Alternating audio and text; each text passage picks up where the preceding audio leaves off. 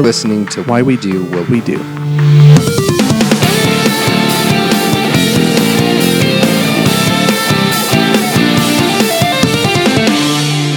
All right, this is your host Abraham. And your co-host Ryan O. So this is why we do what we do.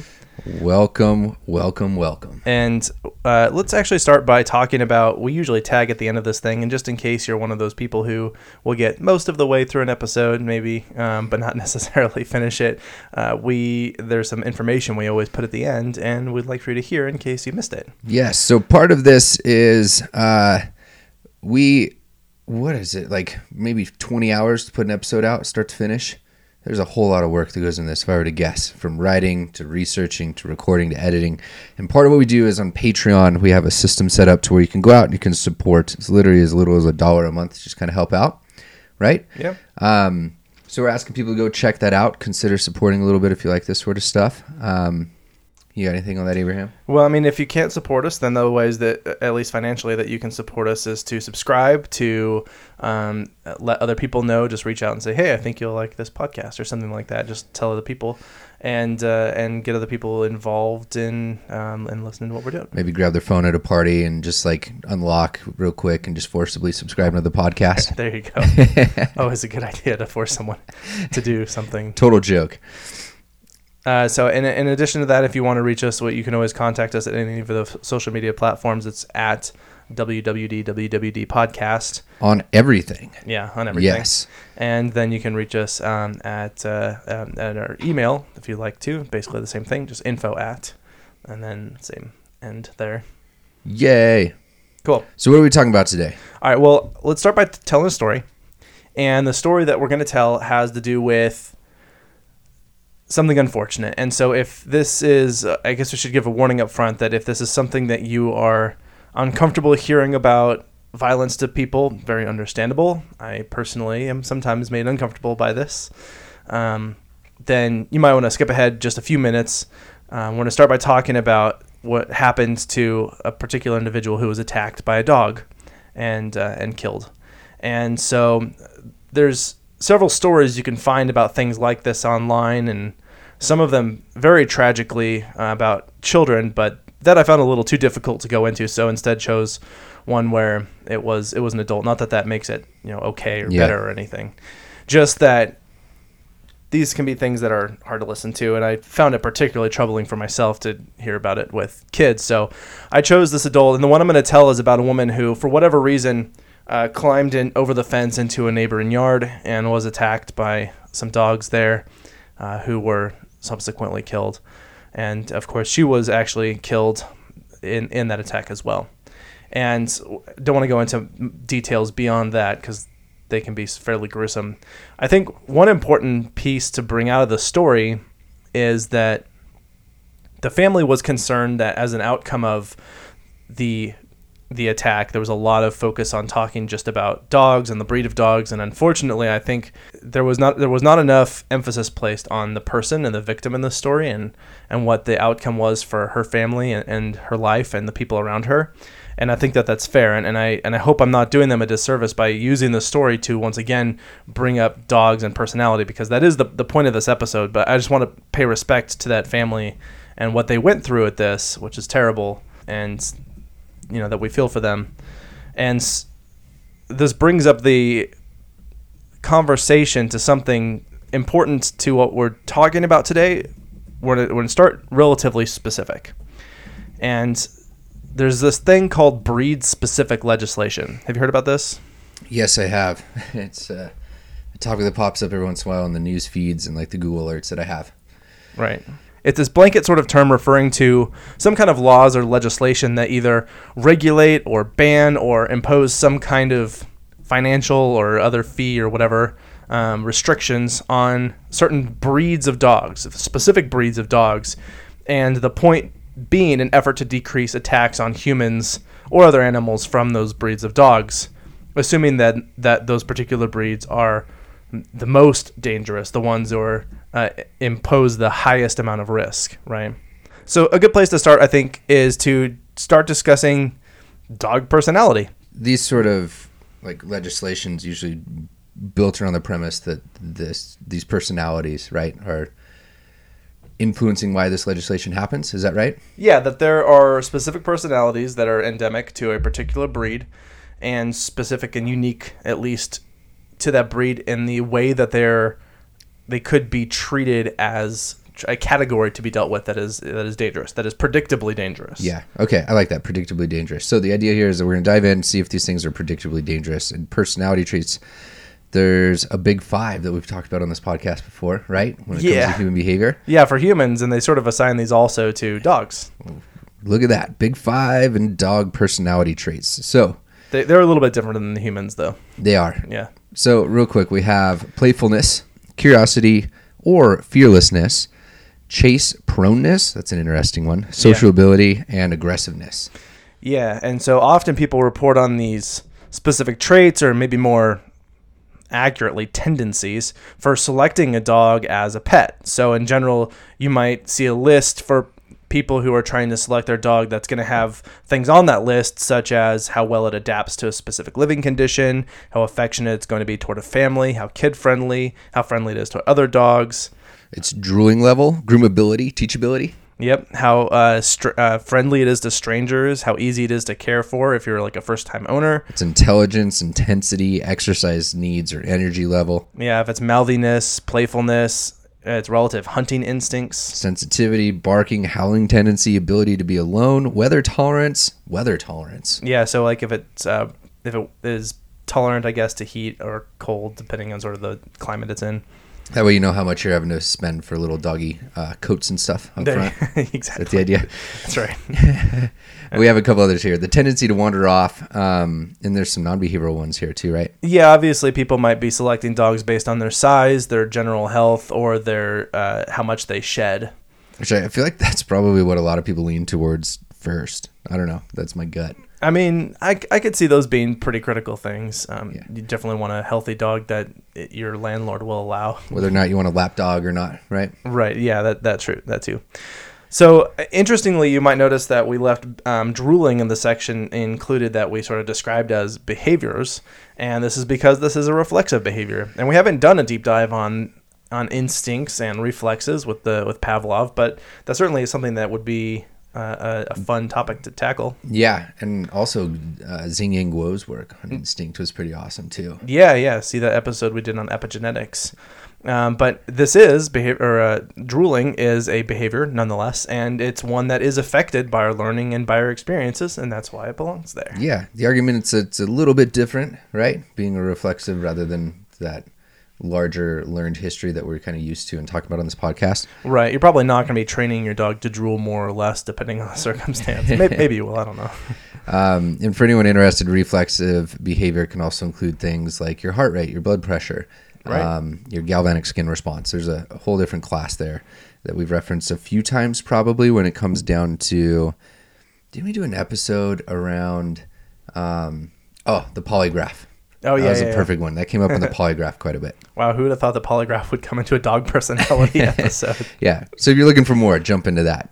All right. So let's pivot back. What is personality? Let's start there. Right. So if we also did an episode on this talking about personality with respect to at least humans, but inside of that you have the general definition of personality, which is not the official definition, but it, it is a description of patterns of behavior, right? This is if you see large classes of behavior that tend to cluster in certain ways, then you'll describe that behavior as being a personality type.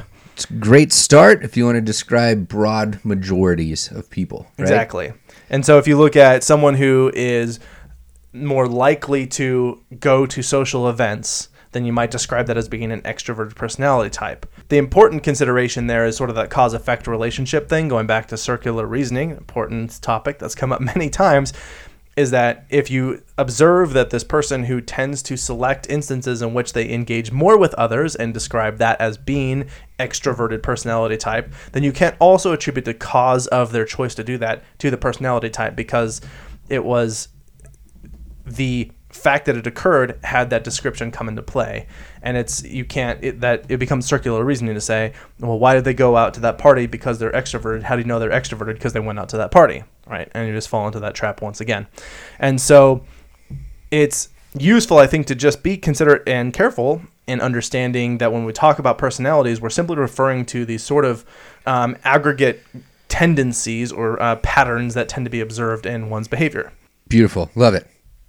Now, there are some, these collections can be pretty specific behavioral forms, such as going back to these dogs, for example, they, uh, they chase after things to maybe herd them, if you will, um, or they react in a specific way to social commands. And those very specific behaviors are likely to be grouped then together under a category that might be then be called what that dog's personality is. All right, beautiful. So that begs the question of genes and the role that that genes play in this whole discussion. Yeah. personality development. So let's go back in time a little bit. We're going to visit uh, Dmitry Belyaev, I think is how it's pronounced, who was doing his work in about the 1950s. All right, so I know a little bit of this, but not a lot. It's something to do with silver foxes and breeding, right? Yeah, so he was interested in, in genetics and breeding. Um, I'm according to the Radiolab story, um, was one of the places that I'd heard the story, but it's come up many times in many forms, and and he obviously published his research, which which is out there. Anyway, they describe it as he was there. Sort of saying that he was doing a fox farm for um, making fur coats or something like that. But what he was really interested in is a breeding program. And so there was this question that was around at the time that wasn't necessarily one that Dmitry or Belyaev had raised, but this question of how could we account for how domesticated dogs were so different from their wolf and wolf like ancestors in a way that had really dramatically shaped their physical appearance as well as their behavioral uh, traits away from uh, away from those ancestral roots. Do you know where he was doing this work? Like where in the world? It was in Russia. Okay. Yeah, I believe it was in Russia. Okay.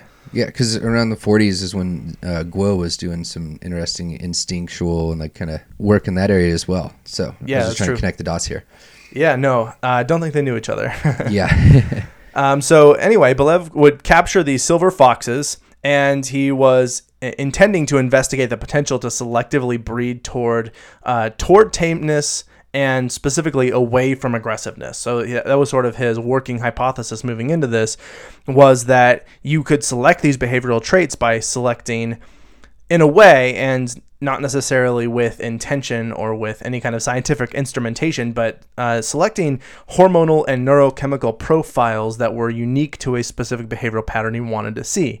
And didn't know what those hormones or neurochemical profiles were, but he would take those foxes and well let's, let's give a, a, a description of what this experiment looked like. And he specifically wanted to rule out exposure to humans so basically just getting used to them and any amount of training and so he did limit the contact that foxes had with people this sounds multi-generational and it like it took decades. it did, yeah. And what he would do is he he'd have he'd have these foxes in a cage, and he'd take these one month old foxes, and he would reach toward them in the cage. And the foxes that were relatively friendly or so, uh, these were these were kept and later bred. Uh, but the not so friendly foxes were killed and turned into pelts. And so he went on this process of selectively keeping and breeding those foxes that would were less likely to shy away from human hands, would sniff at them, they wouldn't bite at them, that sort of thing, and uh, and then turning the rest of them into fur coats.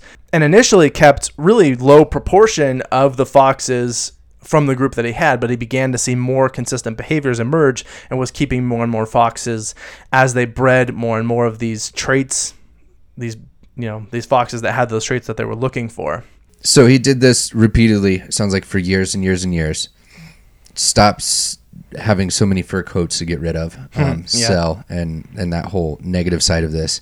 Where did it end up? Like, how far did this get along? So it went for something around 40 generations of foxes or so. And uh, with, in addition to sort of breeding out that relux- reluctance to exhibit fear or the, the decreased tendency toward aggression, Dimitri also seemed to unintentionally select some physical appearances that were different in those foxes from the other foxes. So he was starting to see floppier ears, shorter, curlier tails, even some variations in their coat colors, as well as specific changes to the size and shape of their skull and teeth. That's crazy. Yeah, and he ended up with these foxes that were they would sniff at human hands and lick them. They would lick at things that they were curious about. Um, they whimpered for attention and they wagged their tails at the sight of humans. They were more eager and more curious about the world around them and more willing to meet strangers uh, sort of without backing away from them. And again, this was with the attempt to reduce any variable that would be accounted accounting for this that had to do with things like just specific training or them getting used to being fed by humans and that sort of thing. Yeah. Okay. So you try to control for it. It seems like it did a decent job. Some of the controls obviously weren't in place that would need to be there for it to be like perfect. I don't even know if you could ever get a perfect study in this this sort of realm, right? Yeah, it'd be hard. But it's definitely showing evidence that the genes are impacting this sort of behavior, right? That seems to be the suggestion, and so that you know beckons back to our previous episode we mentioned about g- genes and behavior and how uh, genes sort of work and just to reiterate one of the points made in the episode if not the point made in the episode um, is that genes code for the expression of amino acid sequences of proteins like that's what they do and i don't know if that sounds maybe complicated or mystical but they don't genes don't produce behaviors and They the- do have these like cascade effects though that ultimately start to impact other things down the road, right? right Like behavior. I- including other genes. Yeah, and none of those are specific behaviors. They, they just can't do that. These are not genes are not primary behavioral determinants. Instead, what they really do is they sort of set the potential for certain outcomes to occur more or less in one direction or another. So, and I think the best way to think about this is that genes will sort of heighten or mute or decrease the sensitivity to specific conditions. So you might be more or less specific to experiences out in the world. That's our whole idea of susceptibility, right? Yeah. Yeah. And I mean, I'll give you a, a human example of if genes code for a human tetrachromat, which is to say someone who has extra color vision in their available in their eyes, then they're going to be able to respond differenti- differentially to colors more so than people who do not have those color those color rods in their eyes Yeah, great. and um, or color cones, not rods. And that's one example with respect to humans. Let's go to an example with dogs. So let's see, you have a bloodhound. Yeah, They're known for being great hunters, right? and being super sensitive to smell. And there are other dogs that are as well. But if if it was the case that genes meant that they had a more robust olfactory center, if they had more nerve endings and a larger capacity for sensitivity to certain smells, then they're going to pick up on those things in the environment better than animals that don't have those same sort of tendencies. Do we know if that's true with bloodhounds? I actually don't know for sure. Okay. So that is a question for the audience to confirm or deny for us. Right. And, well, and just the point of Can we trust all of those? What are those? Like the uh, the Sherlock Holmes type videos where Oh, you see the bloodhounds running around sniffing scents out. Right. Yeah, the uh, the point really just being that if the if the genes produce a certain sensitivity in the species of a dog, then you are more likely to see traits and skills with that dog with respect to the environmental circumstances that they've been bred to be sensitive to. And that's true of all species, right? So, um, humans, for example, have really good vision relative to most other animals. Not all of them, there are animals that see better than we do, but the uh, we are on the sort of upper end, and our genes have uh, produced for the amino sequence, uh, the amino acid sequence of proteins that develops the eyeballs that we have that are capable of seeing the world around us, and so we're going to react to vision in a very particular way. Where some animals have such poor eyesight that they barely use their eyes for anything at all, and they really rely on things like their smell or their hearing to navigate their environment around them, and that's effective for them because those are the sen- those are the kind of stimuli that they're sensitive to based on what their genes are coding for. So a quick shout out. I'm gonna definitely tag on social a few different people, but specifically there's this group called the Animal Training Academy. I know you're not on social like at all, Abraham. True. And uh, about 250 people in that group, Carrie and Ryan, we're going to specifically ask you guys' as communities like to to add some more here. This would be an interesting follow up topic as well. Sure. Um, I never realized after following that community just how it makes sense. I knew it, but it's when you interact with it, just how in depth every species, like tendencies, behavioral patterns are. It's unreal. They work with every animal you could possibly imagine, from giraffes to reptiles to dogs, etc. yeah. So we'll lean on y'all. Yeah, I mean it, it's super interesting, and I think yeah, the important take home just in discussing how genes work with respect to understanding things like personality is that the genes develop the physiology that sets the part of the context, which is to say, the genes give us the capacity to interact with our environment in a particular way. They don't say, like, how interested we're going to be in a particular fire hydrant if we're a dog that's looking for a place to urinate. they don't say, like, you know how happy we're going to be to see one particular individual. Like they just don't do that. But they do code for the physical structures of our body and the relative sensitivity of those structures to environmental stimuli. And that's important. That's important in understanding how these things work. Um, th- there's a tendency for people to talk about the brain as if it is this this totally magical organ that does its own Yeah, thing. Yeah. and so they'll they'll say things like uh, you know let's have your brain reach out and touch the brain next to you and that sort of thing.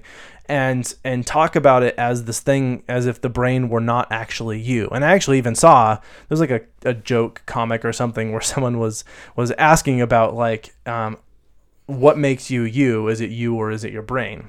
I don't remember where i saw this but that that sort of idea. And that got me thinking of like well what makes you you? Is it your your amygdala or your brain and you might say well you can't have one without the other the amygdala is part of the brain and my response is exactly our brain is part of us it's not separate. We don't attribute behaviors to the brain. We don't attribute behaviors to just the body. We don't attribute behaviors just to the context. It's all three of those things Yep. behavior exists in that in that in that situation and you don't like if you don't have the the brain for it then you don't have the behavior if you don't have the context you don't have the behavior they all have to work together Yeah.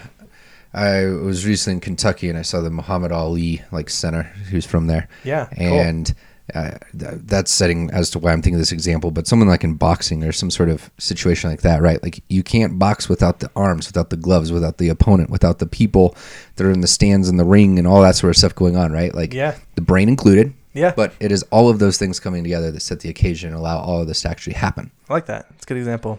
So I think just generally speaking, when we talk about dogs, dogs are they're, they're territorial predators. Like they they have evolved from a species that are territorial predators, and so they have the capacity to be aggressive to some extent. And so like some of these behaviors are things like fighting, defending, hunting, barking. They'll do um, they'll guard things. They will work together in these packs, and they'll do these sort of postures where they get all you know big and growly and that sort of thing. It's described a lot of things that humans do too. Yeah, that's very true. And so this this version of aggression, that's something that is very easy for dogs to do. It is a part of their evolutionary history. It is a part of their physiological sensitivity to stimuli, to uh, to arrange their own body in that way, where they can curl their lips up in a snarl, where they can bark. All those things are easy and available to them. Like I can't like raise my hackles and curl my lips up into a snarl and bark. At least not like a dog can. I don't have the physiology for it. I'd be impressed. Yeah, right. and so like those things are available to all dogs, all of them. Every breed, every kind, every one of them, as long as they're alive, they have that capacity. They come from that ev- evolutionary lineage. So what happens when you get into a specific breed? Well, the, the first we have to understand then what a breed is. when we talk about breeds, we're talking about behavior just now, but there's it looks like it's largely focusing on the physical characteristics. So there's these things called phenotypic traits. These are the size, coat color, structure, and behavior. And generally, humans are breeding animals around these things: size, coat color, structure, and behavior, which is how we define what these breeds are. Yeah, perfect. Well said. Yeah, okay. that's exactly it. And the uh, the Fédération Cynologique Internationale. instead of my French Well accent. done, yeah. Thanks. Uh, this is the largest international group of kennel clubs located in Belgium, concerned with breeding, showing, and promoting dog breeds.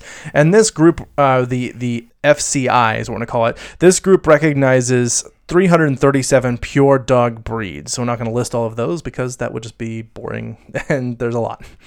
But that's uh, those are the the breeds that seem to exist according to this particular group of, of people. Okay, and just to restate for everyone, that's generally their physical characteristics, but they do kind of include their behavior loosely. Right. And so it's then important to understand where does personality come from? We already talked about genes a little bit. Why are these traits so readily and commonly observed in specific dogs? And so that means we need to now talk about genes, training, and circumstances that lead to more specific behaviors that we see. Yeah, and I know historically dogs were named bred for specific jobs, right? Yeah. Such as hunting, herding. This is still like evident in our culture, right? And we we see people talking about dogs in this sort of way and still breeding for these things, right? yeah, how we talk about and sort of think about what we expect from a particular breed of dog is still influenced by those historic treatment of dogs with respect to what they were bred to do originally and sort of the work that they did. And um, research has shown that dogs of specific breed groups might share some skills, uh, but other than the specific skills that they might share, they actually don't necessarily have that much in common, especially with respect to things like their interests and even their personality. So there's a cool video we can link in this, right? That shows that. Yeah, yeah. There's a video that'll be in the show notes. And in the video, they talk about a study that was done in Sweden with 13,000 dogs of 31 different breeds. And what they did with these dogs is they ran them through these these courses, and inside of these these like sort of I don't know, want- don't know if I should call them obstacle courses, but some kind of like arena, if you will, where they of some sort. Uh, I don't know if that was they they do maze for like intelligence testing, but Ah. uh, with this one they had essentially these like stops along a route, and in these stops they had various sounds. There were some that were supposed to be surprises, and then they had these stops that were just people trying to interact with the dogs in a friendly way, and use this to sort of look at the types of personality that they saw with respect to those dogs that went through that track and they were measuring specifically their playfulness, their curiosity, their affection, and their aggression. And what was interesting that they noted in the study is that these behaviors did not actually differ among different breeds. Most dogs actually acted more like breeds outside of their group than within their breed group, which is to say the variation was greater across groups or within groups than it was across groups, like the, the sort of average. That's sort of going back to talking about things with um, gender is another one as well that the the range and variability that you see within a gender is greater than the range of variability you see across genders and so that there's so much overlap that you see little bits of extreme in one direction or another but most of them you can have um, very I guess similar traits, um, can like a lot, even though the breeds and with respect to dogs are very different. Now, many other studies have shown that all breeds of dogs are capable of learning and performing at the same level as one another on intelligence tests, and this is where that maze comes in, and other sort of intelligence testing systems, I guess, where they would compare these different breeds of dogs and essentially found that all of them were capable of performing at the same level. Now, of course, it's important to note that there are individual differences that will occur. So you'll have a dog that is not as smart as another dog, but that's not to say that that dog's species is not as smart as the other dogs or not species but breed as the other dog's breed, right? So Okay. yeah, so uh, you might have the individual differences are going to be are going to be very different um, from one another, but the average across the species is that they are all capable, at least as a breed, of the same level of intelligence. And finally, in another t- uh, study that I found in 2002 in Applied Animal Behavior Science, is a journal, they reported a factor analysis that found of 15,000 or more dogs from 164 breeds that four of the five big five personality traits were related to each other. And the only one that was not related was aggression. And we already talked about those personality traits. Interesting. Yeah. And then there were some studies that I saw that that sort of suggested there were really only two ways of sort of categorizing dog personality. It's like there's only two types of dogs in this world. Them who is and them who ain't. I don't know. But anyway, uh, they sort of talked about them being as extroverted or introverted and as being fearful or curious. And those are sort of the two ranges that they looked at how dogs might vary. So again, there's sort of the subjective scale of we create the categories and then try and push the dogs into those categories. Yeah. And that's what personality is. And then that's how we expect them to behave based on their breed. And is this these indi- so these individual differences are occurring, but is it due to the breed? Well, many studies suggest that behavioral characteristics are somewhat stable within a breed, and then there are even others that say that they're opposite. So it's hard to Surprise. know. Yeah, Yeah. it's hard to know exactly where to land on that. But even if they are or are not similar, what would account for those differences? So one aspect we've talked about on this podcast before is the morphological features. This is like the form and the shape, right? Like a human, me myself, I can't stand on the edge of a building and jump and expect myself to fly. As much as I wish I was Batman, that's not something I could do, right? And the same holds here with um, dogs and the breeds. Certain breeds are only going to be able to do so many things because of their morphological structure, right? And none of them can fly off of buildings. Yes, they can't fly off of buildings as much as we all wish we could have a wonder pup that's jumping off buildings and flying around. What was that cartoon character? I don't remember now. I know what you're talking about. Ah, okay. Yeah. Bonus points to anyone who helps us with that in the comments. but I, I think a big one that I've noticed is certain dogs can only jump so high, right? Right. And that's a limitation of the way in which the, everything from their skeletal structure to I think the genes, the expression, the leg size, all that sort of stuff comes together, right? Yeah, yeah, absolutely. And so another thing that might account for these differences that we'll see is the human tendency to sort of see what we expect to see and ignore variations from our expectations. So if we see a let's just use pit bull as an example and expect it to be aggressive, then every time we see something that looks like aggressive behavior, we're, we're more likely to remember that and say, oh, look, there's an instance of aggression.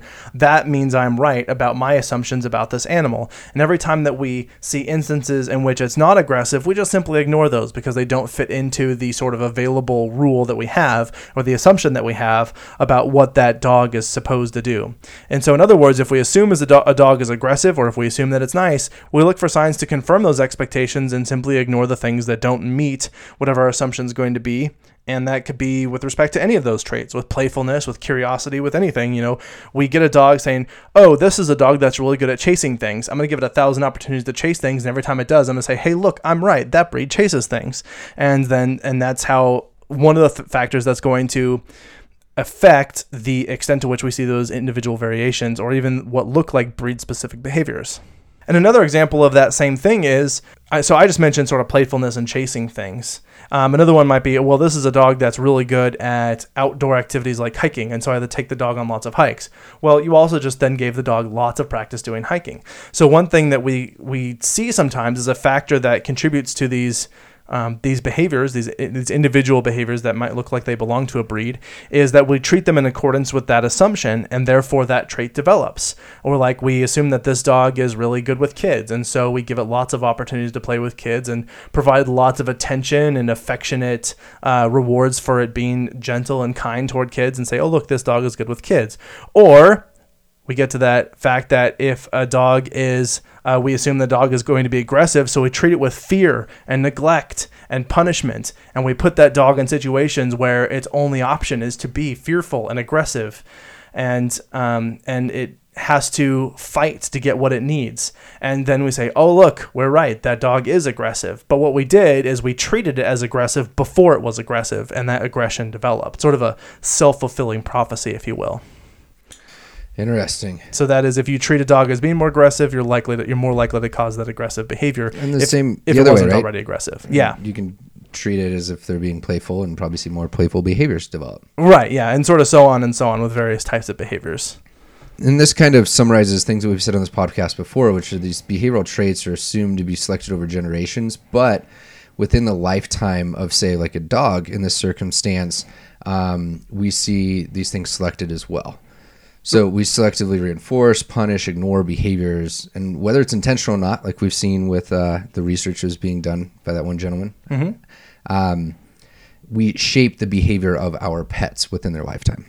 Right. So we will, as you already said, we'll sort of select the kind of behaviors, and, and just just as you were mentioning that over the course of generations, that the assumption here is that those behaviors are selected by breeding them specifically, and to an extent that happens and well, that happens within a lifetime as well that we select and choose those behaviors that are going to evolve over that that dog's lifetime.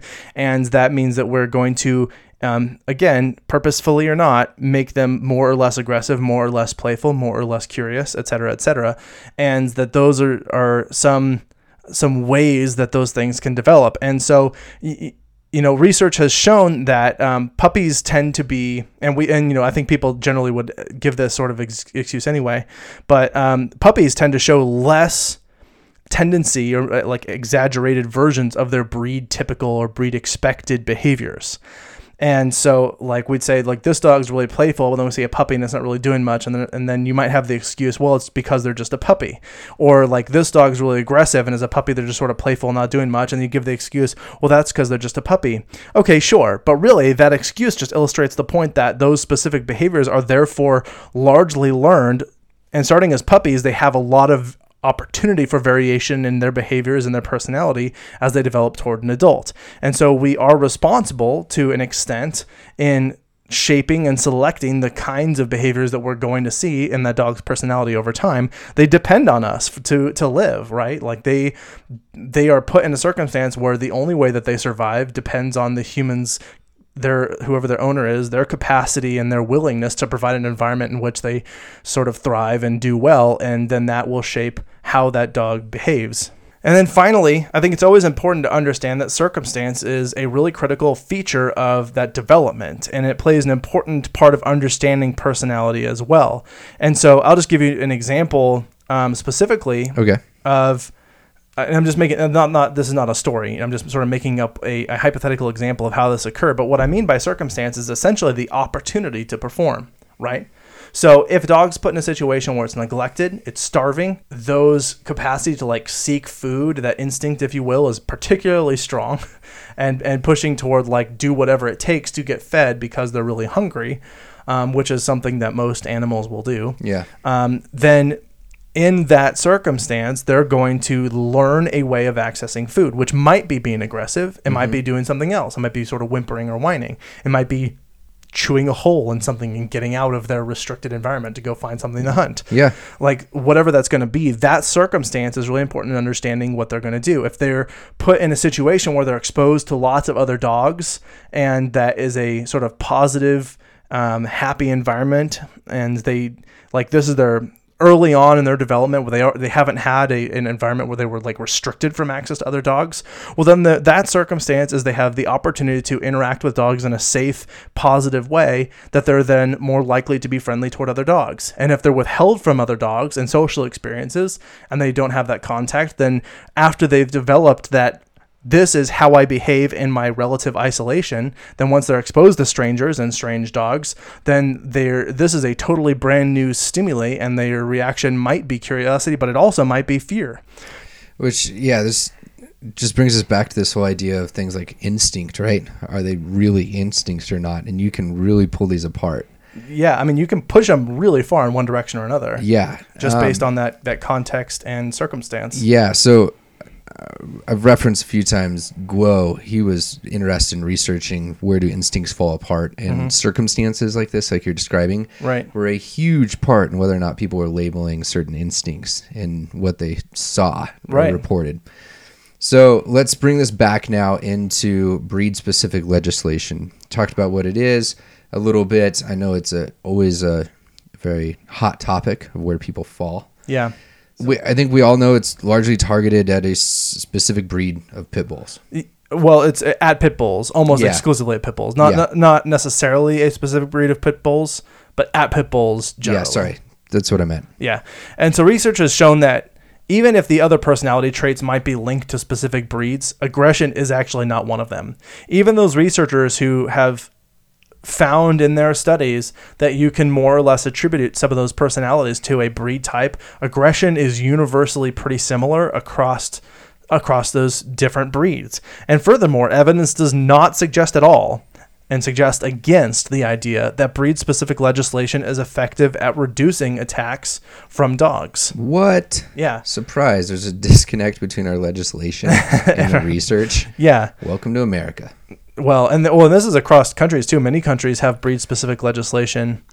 Um, I'd love to know what it's like in your neck of the woods as you listen. So please comment. Let us know. yeah, yeah. I know we have listeners in other countries and whatnot. So, um, so we'd be interested to hear if you know about this. So, is there any studies specifically with pit bulls? Looking at this, Well, uh, there are several, um, and all of them show that pit bulls are no more likely to be aggressive than in any other breed of dog. But one interesting one I found uh, showed that pit bulls actually scored higher than many other dogs on a temperament rating scale, and that is to say that they were less likely to be aggressive than some other breeds of dogs. Was this like funded research by somebody that like breeds pit bulls and owns the biggest shelters in the world? Blah blah blah. You know, that's actually a great question. I didn't I didn't check the funding Okay. source on this. I probably should have. Dig. We'll look into it. So another thing to consider with respect to this breed specific legislation is some of the outcomes of this and is breed specific legislation good for the dogs? All right. My understanding is that dogs largely suffer from this. Is this correct? Yeah, and so essentially what can happen from this is that people will try and hide their dogs. They will prevent them from getting exercise or being socialized. They will not license their dogs they, or, or microchip their dogs. They're more likely to avoid spaying or neutering their dogs. They will avoid appropriate vaccination for their dogs. They create this this type of legislation creates this climate where it's uh, residents who want to have this breed of pit bull or any dog that's being targeted by this, which is again largely pit bulls, but not Yeah. exclusively, that they are it's almost impossible for them to ensure a a nurturing environment for those dogs where they're less likely to be attacked. So these dogs are are they get the worst type of care, the most amount of neglect, and they're sort of forced into a position of being dangerous, and sometimes are hurt, um, killed, or again otherwise just sort of suffer more generally. Again, I doubt they're adopted as frequently. Uh, yeah, and they're, Right. yeah, and they're not adopted as frequently, so like they tend to be homeless more often. So it then that again becomes that sort of self fulfilling prophecy. So this is definitely not good for the dogs. And if you were to guess, the owners are then also suffering. So there's going to be housing issues, legal fees. Um, and I know personally people who've had to get rid of pets or Yeah. um, leave them behind as they transition to new states or new cities and opportunities. Right, where they might have that legislation in place. The public safety, what about that? Well, that's actually the most critical point here is that the legislation is intended to protect people so that there are fewer dog attacks. But really, it's not intended to do that. All it's really intended to do is find a boogeyman to point the finger at. So if we can sort of have someone that we can lay the blame on, our scapegoat, and and then give the appearance that legislation is occurring to actually do something, then a lot of people feel like, oh, at least the government's doing something. But it what this actually does is other breeds are simply ignored and the attacks continue. And programs to teach people better ways of taking care of their pets are not considered or funded and the problem continues. And furthermore better enforcement and dog owner responsibility are ignored or, or the emphasis on this is reduced and again the attacks continue. So like public safety is actually threatened by having breed specific legislation because it pretends that if we focus on a specific breed these dog attacks won't happen and that's just not true Yeah. A little bit of a bold statement. I think I can stand behind that. well i mean and, and largely the evidence is there to suggest that when this has been in place dog attacks don't reduce Yeah. it actually creates more of a problem Yeah. and uh, like it's again it's just the the tendency that we have and this is so true in our criminal system our criminal justice system as well as point the finger accuse someone find someone to punish for this and if we can do that we've done our job Yeah. but that's not it like there is a systems level issue going on and just punishing people for having a particular breed of dog won't solve it Dig. Yeah. Okay. You've convinced me. I'm standing behind this. okay I like it. um, so the science is there that this this doesn't work as it currently stands. right So is there a better way to approach this?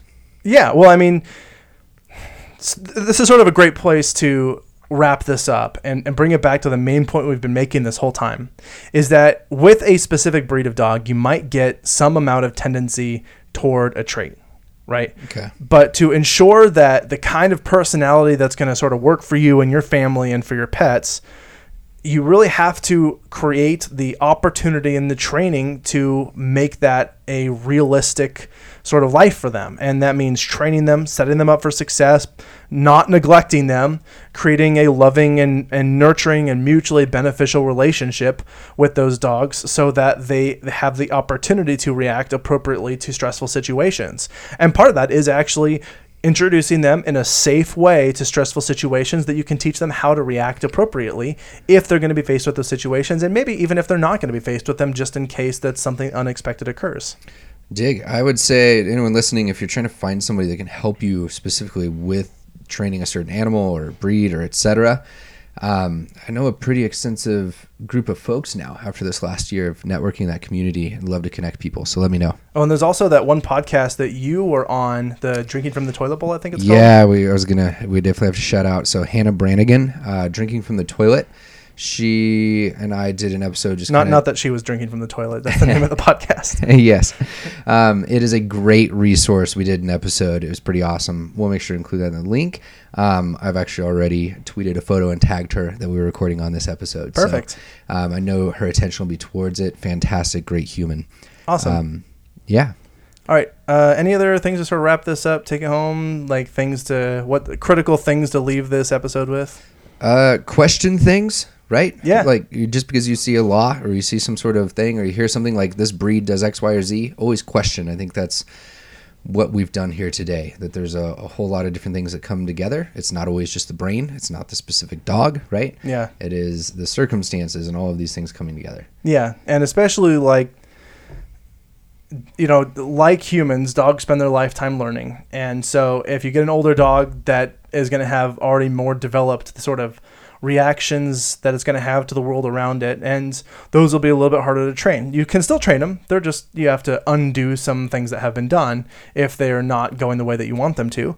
So, you know, starting younger is a little bit easier but it's not the only thing that happens. Like older dogs are certainly trainable. That whole saying that can't teach a dog new tricks is completely incorrect. Yeah, total BS. Yeah. Um, so I think just knowing that any any dog is trainable, but there are going to be dogs that have so much learning and experience with avoiding and fighting and defending themselves that you just have to be prepared for an uphill battle. And if that's something you're willing to take on, and if not, then don't. Like let someone who is willing to take that on take it on. Don't put your dog and yourself in a situation that you're unwilling or unable to handle. It is much more work than people expect when they see the cute little puppy and they just want to be able to snug up, Yeah. snuggle up with it, right? Um, And we do a lot of these things unintentionally, where Yeah. where we sort of accidentally shape up aggressive behavior um, when we we give in when they're being a little too aggressive, and so that sort of teaches the dog this is how we get out of this thing I Yeah. don't like.